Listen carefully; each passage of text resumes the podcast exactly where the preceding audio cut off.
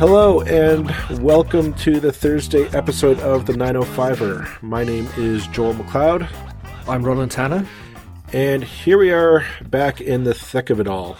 Uh, this Tuesday was our, uh, we had the uh, our guests, uh, Andrea Grebenc and uh, Pat Murphy, both of the uh, Halt, the two Halton school boards, to talk kind of about what, what, what the lay of the land is almost one school year into a full-on COVID nineteen pandemic, uh, shutdowns, openings, lockdowns, distance learning, the whole shebang. And as we were recording it, we got more news coming down the wire uh, that that surprised us. Um, we got word. Uh, let's back it up because it, it, was a it was a roller coaster of emotions and events, especially if you were a parent with a child in the school system in the, in the 905. So, a letter came down uh, uh, from the ministry saying, basically, essentially our schools are safe. They're going to be open. We're going to be a okay. Um, just follow the protocols and everything should be fine. Okay. 24 hours later, nope, can't do that. We got to go into shutdown. We're, we're closing the schools uh, indefinitely, indefinitely post April break. Um, yeah, my head is still spinning from this complete 180 within less than 24 hour uh, timetable. Uh, what what what is what's your take on this, Roland? As somebody who doesn't really have a stake in the education system, but certainly has a stake in politics. Yeah, yeah. I don't. Uh, I'm one of the fortunate ones who doesn't actually have to change my entire schedule, life, whatever, uh, based around the whims of the provincial government. Um, but uh, boy, what a mess! You know, I mean, literally a letter going out one day uh, and then the complete opposite is being said, said the next. So one day we're supposed to believe that schools were safe on Sunday, but on Monday morning um, were not safe enough um, to be open. Not only after the April break, but for for any time in the you know until further notice. Um, well, I can almost picture that conversation what, what going. Changed? I can picture that conversation happening where they sent out the letter and then Dr. Williams or, or one of his, his staff kind of walked in and said, uh, guys, uh, bad news. I actually just did the math and it doesn't look that good. Uh oh.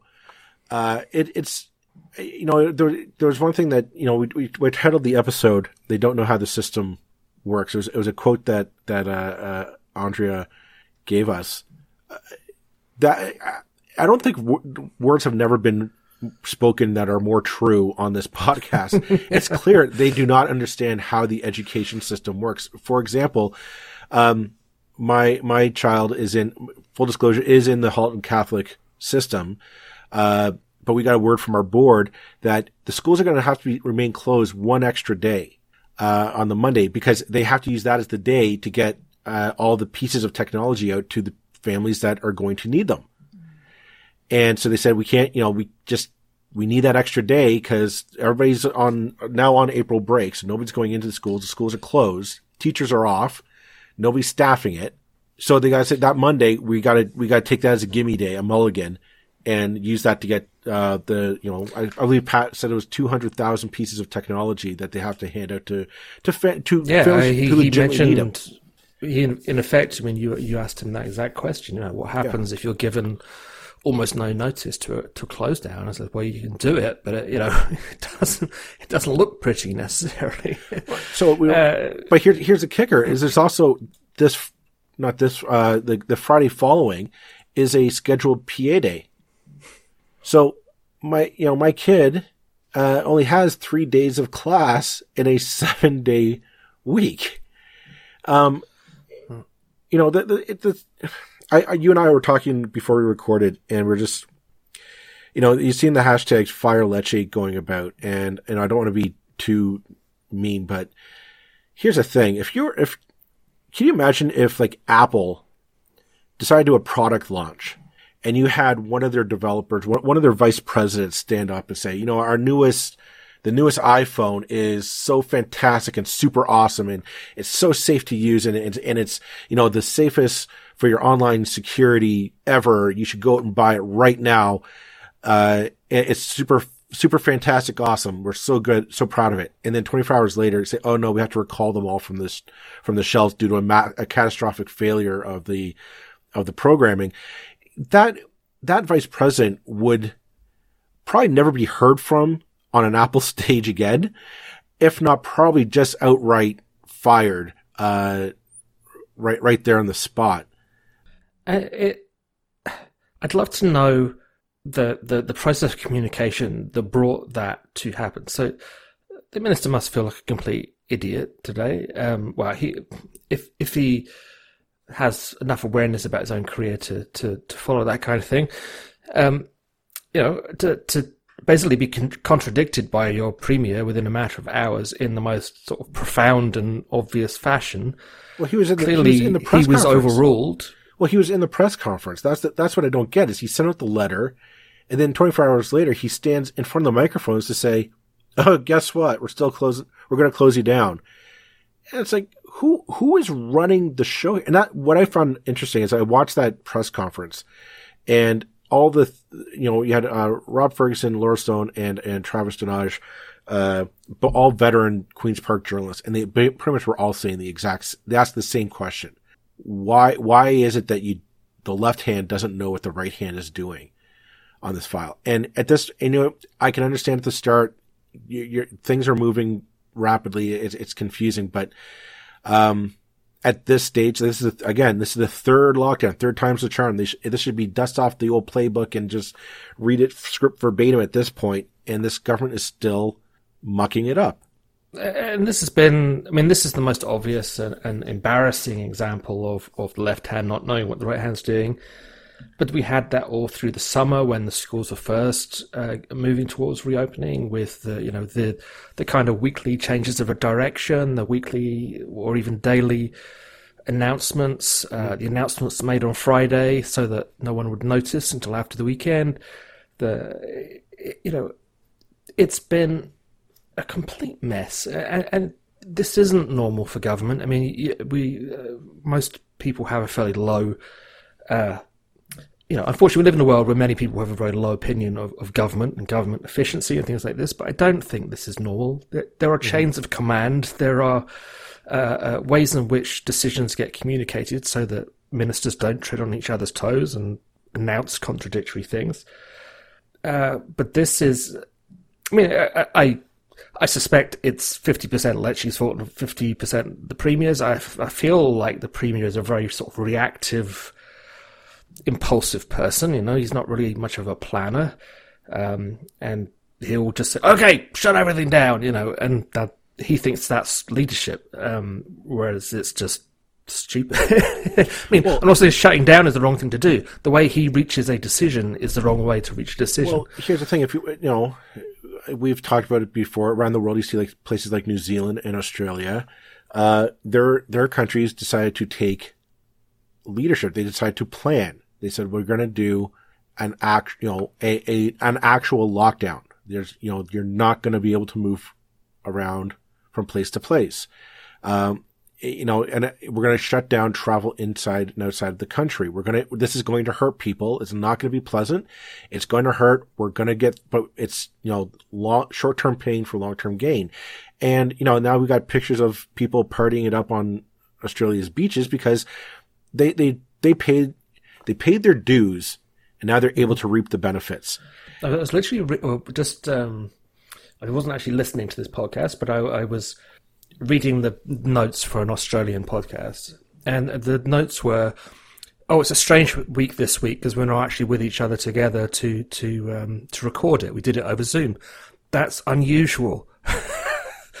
like, wow, they really are on the other side of the world because you know but uh, that was the unusual thing, not not the not the Zoom calls and the video no, no, chats and the rest of it. But that's, so, yeah, that's like they did it right. They had decisiveness.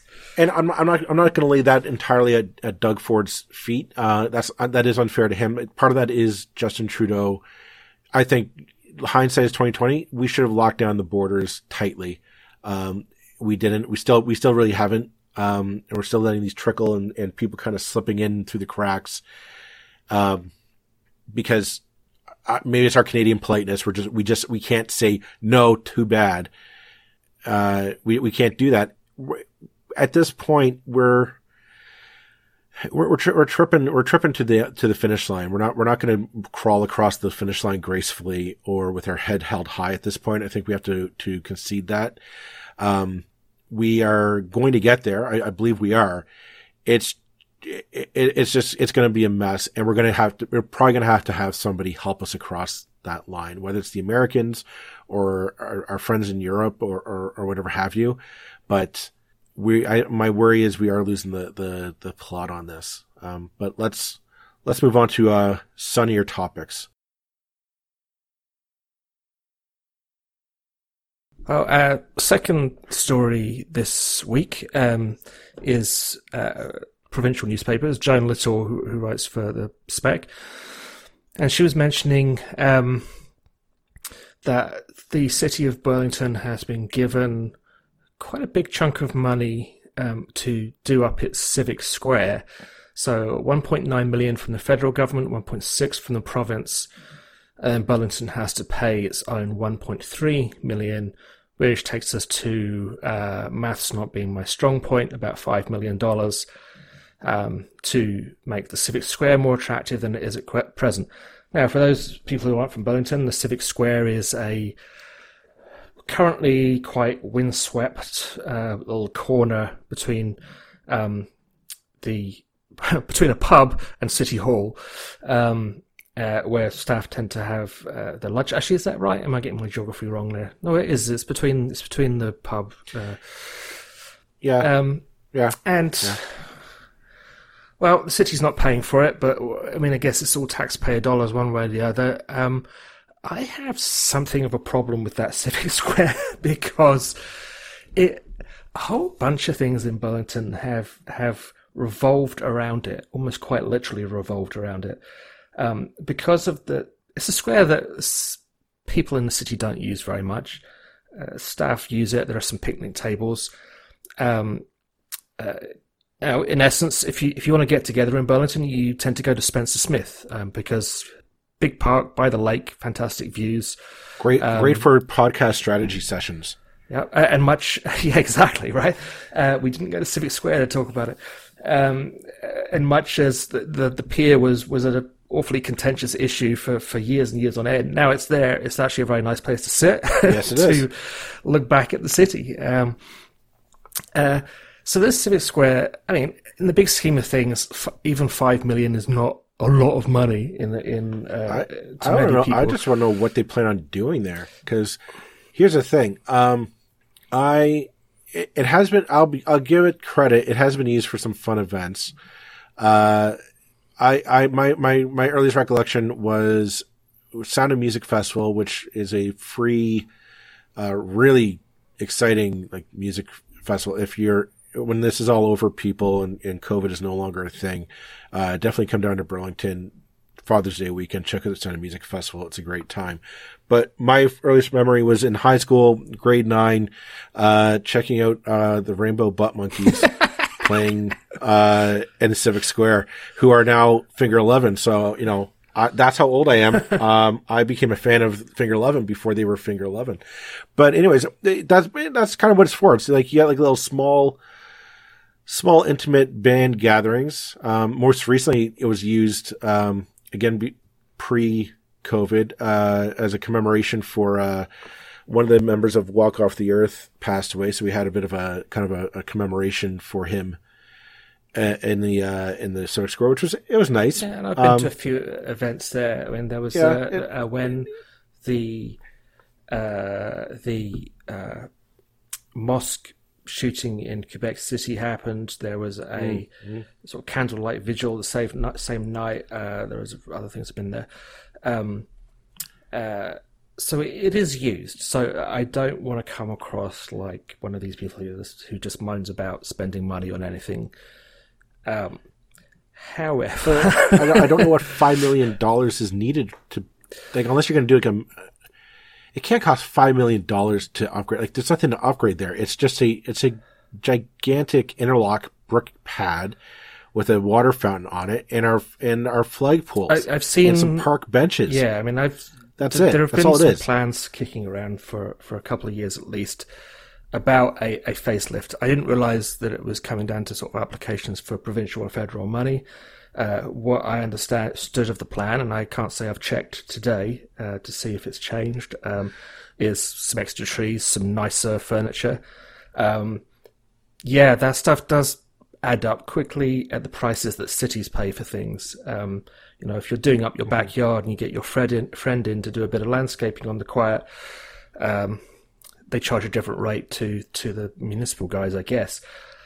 However, I mean, the the, the, pro, the that whole area has been a focus for the city. Um, in in the previous official plan, um, the one of the main reasons that, that there are two tall towers um, likely on the way at some point or other or, uh, at that corner of Brant Street is because the city changed the official plan to basically trade additional height to developers in return for being given a small corner of land. When I say a small corner of land, it really is a small corner. Um, basically, a little piece of each corner of those buildings, um, just at ground level, not above ground level, uh, was to be given to the city to kind of enhance the civic square. So you turn the whole area there into a kind of uh, the square then goes to the other side of the road, if you like. So um, that's that's the theory. So, so they're, they're, giving a couple of meters okay. of literally just a couple of meters of, of land at the corners go to the city, um, and in return, the the, the developers get uh, an extra five stories as of right, uh, which. Um, one of the buildings that was most contentious in 2018 was um, uh, the debate was whether it should be allowed to have 17 stories, which was as of right, or what the developer wanted, which was I think 23, 24, something like that. Um, so it's it's a classic case of the city thinking in self-important manners. This is the civic square. This is important. We have to have a good civic square. Whereas most people just do not care. It's an okay space. If you're going to blow five million, blow it somewhere else, it's and don't do deals a, with developers that nobody wants. It's a nice place to um, go have a have a, your eat your sandwich on your lunch break on a summer day. Um, no, you know, here's an idea: turn it into a lot of social distance spacing for the local businesses downtown to enjoy takeout. But you know, nobody's going to listen to this. No, no one in the planning department is going to listen to this episode. but like five five million dollars, five million million tax dollars.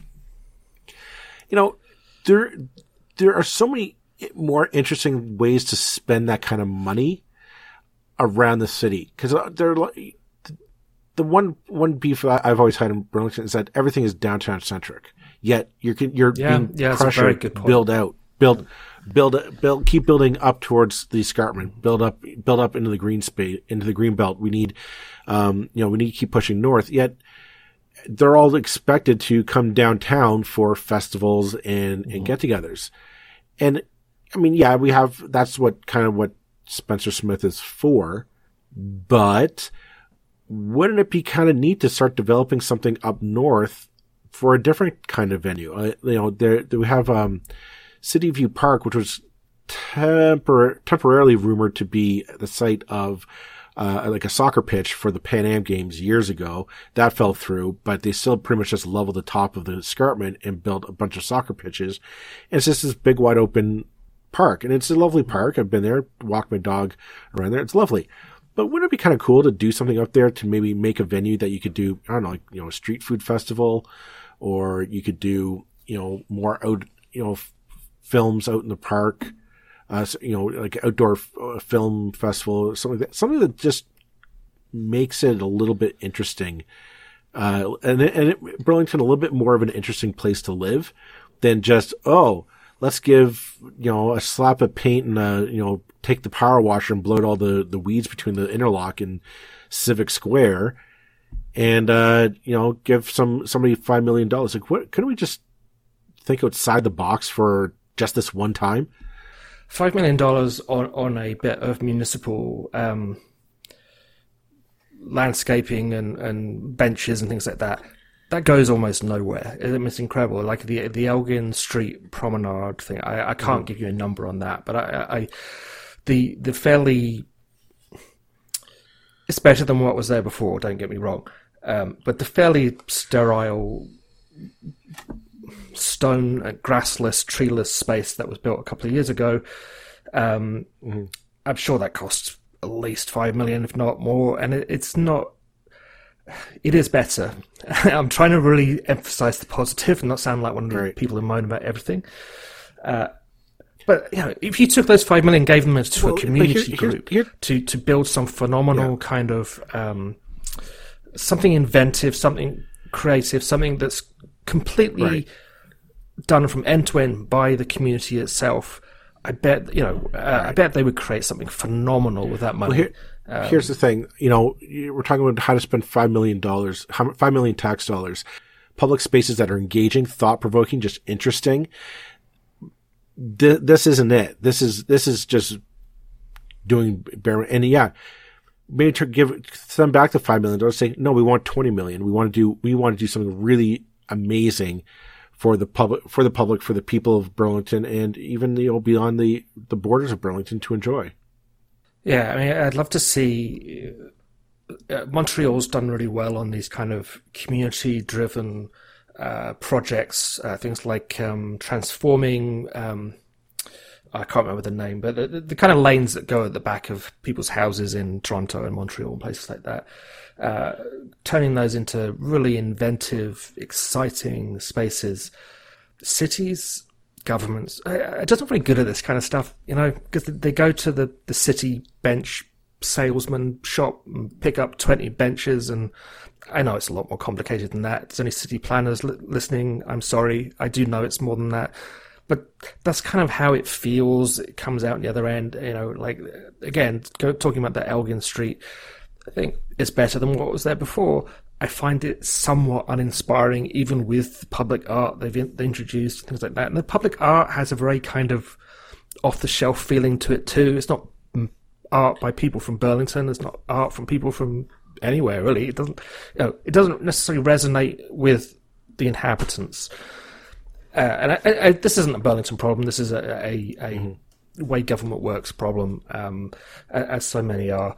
Um, but yeah, we we do need to do better. We need to get beyond these these kind of things that just uh, that don't bring us together as a community, but but just kind of go, eh, could have been better, you know. Um, uh, and and the point about concentrating on downtown Burlington, which, for, again, for anybody who's not particularly familiar with Burlington, you probably do know that the the city centre is not in the centre of the city. Um, uh, the if you live in North Burlington, it's a quite a hike to get to downtown Burlington. Um, uh, and you've got this ruddy great highway, or two ruddy great highways going right through the middle, which which, which creates a a physical barrier that is very significant yeah, we, it does do need to do a much better job of bringing the whole city into into these kind of things. Uh, I could go on about this for ages, but it, it, it's a classic case of, of, of that kind of municipal self love um, that um, that you think about your own doorstep first, um, and, and not about the bigger picture. And this seems like a case of that. Um, I'm sure it'll be very nice. I'm just not sure that it'll be a particularly good use of five million dollars. Well, why don't we uh, move on to the the next uh, wonderful topic? Because uh, it, it, doesn't get, it doesn't get any better from well, it does it does, doesn't get better than better than here. Um, uh, our listeners in the 905, mm, I'm hoping, are aware of a few years ago the the news broke that city of Hamilton was covering up its own its own mess, and what a mess it was. Uh, billions of was it gallons? I believe it was uh, of raw of, of, raw sewage was being dumped into Coot, uh, Cootes Paradise, which is a, a lovely, well, used to be lovely little bit of land uh, that's part of the Royal Botanical Gardens here in the 905. Uh, that was, you know, there's a uh, you know, it's it's a lovely bit of wetland that you know would have uh, all sorts of biodiversity, beautiful piece of uh, landscape that was protected and that you could go take your walk, take your dog, walk through it, enjoy a nice, you know, a nice summer day, and you know, you think, hey, in a pandemic, what beautiful, what better way to spend your time than walking on the in the nature outdoors until the city of Hamilton for four years dumped its sewage there and didn't bother to tell anyone. Um, now, why are we talking about it now? Is it was four years ago. Well, apparently, uh, it looks like the mess might still might be back. Uh, in the CBC, uh, there's reports of algae uh, growing in Cootes Paradise. The uh, the concern is uh, that this is because of raw sewage still leaking into the into the area, which is f- fueling the growth of the algae. Um, now, according to the CBC article, uh, Andrew Grice, who's the director of Hamilton Water, said the city was looking into concerns about the water raised late last week and earlier on Tuesday, but said this isn't a spill. He says it's dark, older algae that may have floated to the surface due to low, low lake levels and weather conditions. Um, he says, he says, I am quote, uh, quote, I am not concerned it formed from raw sewage. There's no indication from us this is a sewage spill. We certainly have collected samples and they're being analyzed by our laboratory right now, he said. Uh, great, wonderful, except that the Royal Botanical Gardens disagrees, uh, and Environment Hamilton is concerned. And yeah, I mean, this is just, this shows what happens in the city of Hamilton. When you hide stuff for four years, it's a little hard for us to take you at face value and you say, you know, it's, it's good, guys. It's good. Yeah. And the, I was just trying to find the, the, the quantity of sewage that went into, went into Chedoke Creek and then out into Cootes Paradise and Lake Ontario. Uh, I can't find it, but uh, I guess once you get to the billions, it hardly matters whether it's a liter or a gallon. Sorry, um, tw- yeah, 24 billion liters. It says here. So yeah, billion with a B. Uh, the um, that uh, leak was found in 2018 only because of um, algae or algae-like uh, uh, material appearing on the surface of the water.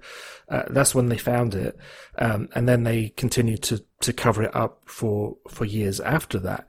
Um, uh, what had happened, um, and the amount of, of sewage that got in. You know, it it it, uh, it, it, it, it, it does beg a question. Like if you take a step back, it begs a question of what is going on in Hamilton's, not city council, but in city hall, the municipality, because you have this, they're covering up billions of liters of, well, let's be honest, shit and piss pumping into what's supposed to be protected wetlands. I mean, this, this, it's, it's on the Royal Botanical Gardens property, which is there to protect wetlands from this kind of thing.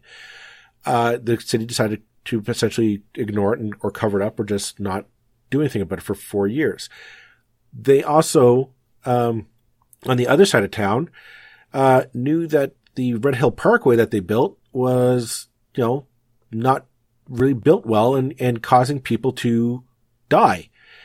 And again, the city, city hall knew this, the city players knew this, but rather than somebody stepping up and saying, Hey guys, we made a mistake. We need to fix this. It's, you know what? Let's just hope that nobody pays attention. Let's, you know, put it in an inbox and just keep putting stuff on top of it and nobody's going to pay attention to it. And you know, are they, are these two things connected? No, but, you know, it's, it's clear that there's a bigger problem in Hamilton of just, let's look the other way instead of actually fixing the problem. Yeah, the the pattern of of first having discovering that something very serious had gone wrong, and then not telling anybody for a long period of time, is a very disturbing pattern. Um, both of these stories, it literally they knew that the surface on the Red Hill Valley Parkway was deficient um, for a period of years, I believe, uh, while people are still driving on it. Um, and while, uh, if I remember correctly, people, I can't recall the names, I'd have to go and look it up, uh, were blaming accidents on people driving carelessly or driving too fast. Uh, it's like, no, mm. you put the wrong stuff on the surface of the road. Um, it, yeah, it, it, it's um, to, to, you know, once looks unfortunate, twice looks like well, twice, twice looks like incompetence. Because uh, I mean, from what I understand, this pro, the this we got this mess with Cootes Paradise because a valve wasn't fully shut, and it just started leaking sewage into uh, Chedoke Creek, and you know the entire time it's, nobody thought to check for four years. It's, like apparently the story goes this Valve was left open for four years and just allowed to keep doing this because, you know, in four years, nobody's going to bother to do a, just a regular safety check. And, oh, we're going to have to review our process. Like, no, this isn't a review of process. This isn't like, oh, you know, you know, a, a, we need to add an extra item on the checklist. This is just basically four years, nobody did their job. Four years, nobody said, hey, you know what, I'm going to go check on the maintenance of, you know, a, a, a major piece of infrastructure. Um, you have to ask yourself, why is that? Like, why, why is that nobody thinks about, about this? And, and then to find out, like, literally, we are up shit creek without a paddle. yeah. And it, you've got something with a single point of failure that if that thing is not, uh, handled properly, you have a mm-hmm. 4 billion, uh, liter sewage problem, uh, a toxic waste problem. Uh, that's bad design to start with, but you know, cities deal with aging infrastructure and yeah. whatever. But yeah, people should be losing jobs for this sort of thing. And I, am not the first person in the world to say fire person X, fire person Y, but this is big, big stuff. Yeah.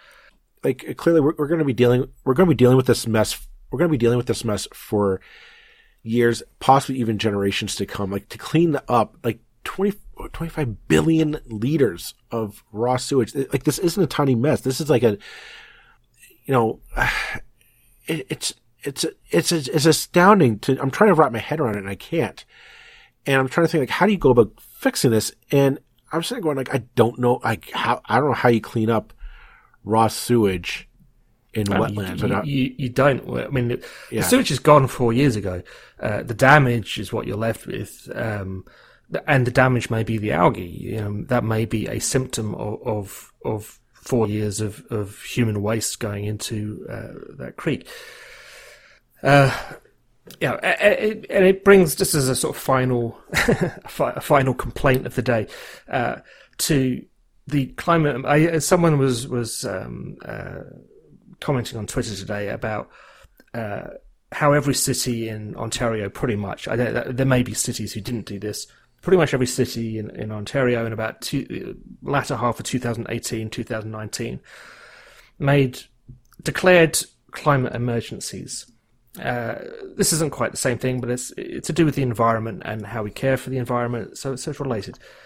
Those climate emergency declarations have been followed in subsequent years by a sum total of pretty much nothing changing with regard to uh, transportation, Uh, uh, uh, increased use of cycle lanes, paying for cycle lanes, investment in environmental things. You can, if you can find a city in Ontario that's made well, certainly in the 905, that's made significant progress on those items following the declaration of an emergency uh, then I would like to know who they are. And please do write and let us know if your city's done something phenomenal. I know, again, speaking Burlington, it's unfortunate for the Burlington Council that I know most about what they get up to because I live here. Um, that they declared a, a, climate emergency and gave it a budget of zero dollars to deal with it. Um, that kind of told you everything that we needed to know about that. It's very easy to make these these declarations that look great. I'm not even sure that they do look great, but I think they think they look they, great. They only, they only look great. They only look great if you follow up with it and you stop shit from happening like this. Uh, it's you know, talk is cheap, you know, and it, it discredits and, the whole process again. And again, it comes back as it always does to why do people hate politicians so much? Because of games like mm-hmm. this that you're your actions are just failures of a fairly epic scale if you're talking about the, the Cootes Paradise story. And on the other hand, other side of the register, your your your kind of reforms, your changes are, are just words. Um, and sure, words are better than nothing sometimes, um, but uh, symbols can be important. But climate emergency is you're using the words of that we've been using all year with COVID, an emergency, uh, disaster, uh, like fund, you know, fundamental change. If you're going to use that language, you better follow it up with a budget bigger than zero dollars. Okay. Well, I think we're going to leave it at that for this week. Uh, thanks everyone for listening. We hope to hear from you next week. Take care. All right.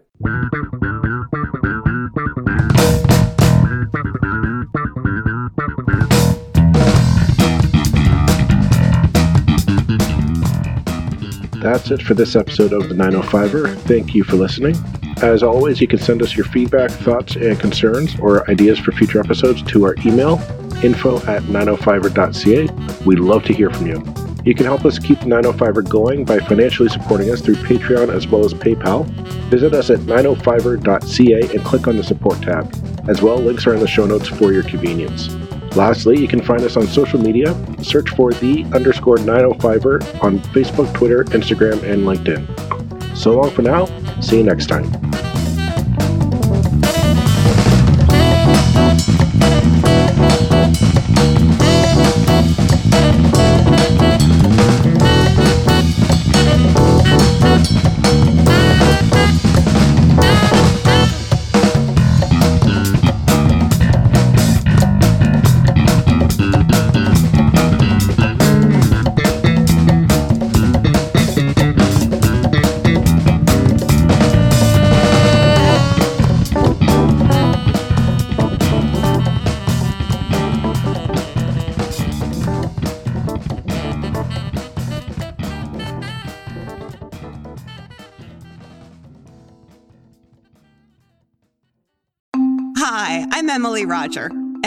A leadership show called The Boiling Point with my co host, Dave Vale.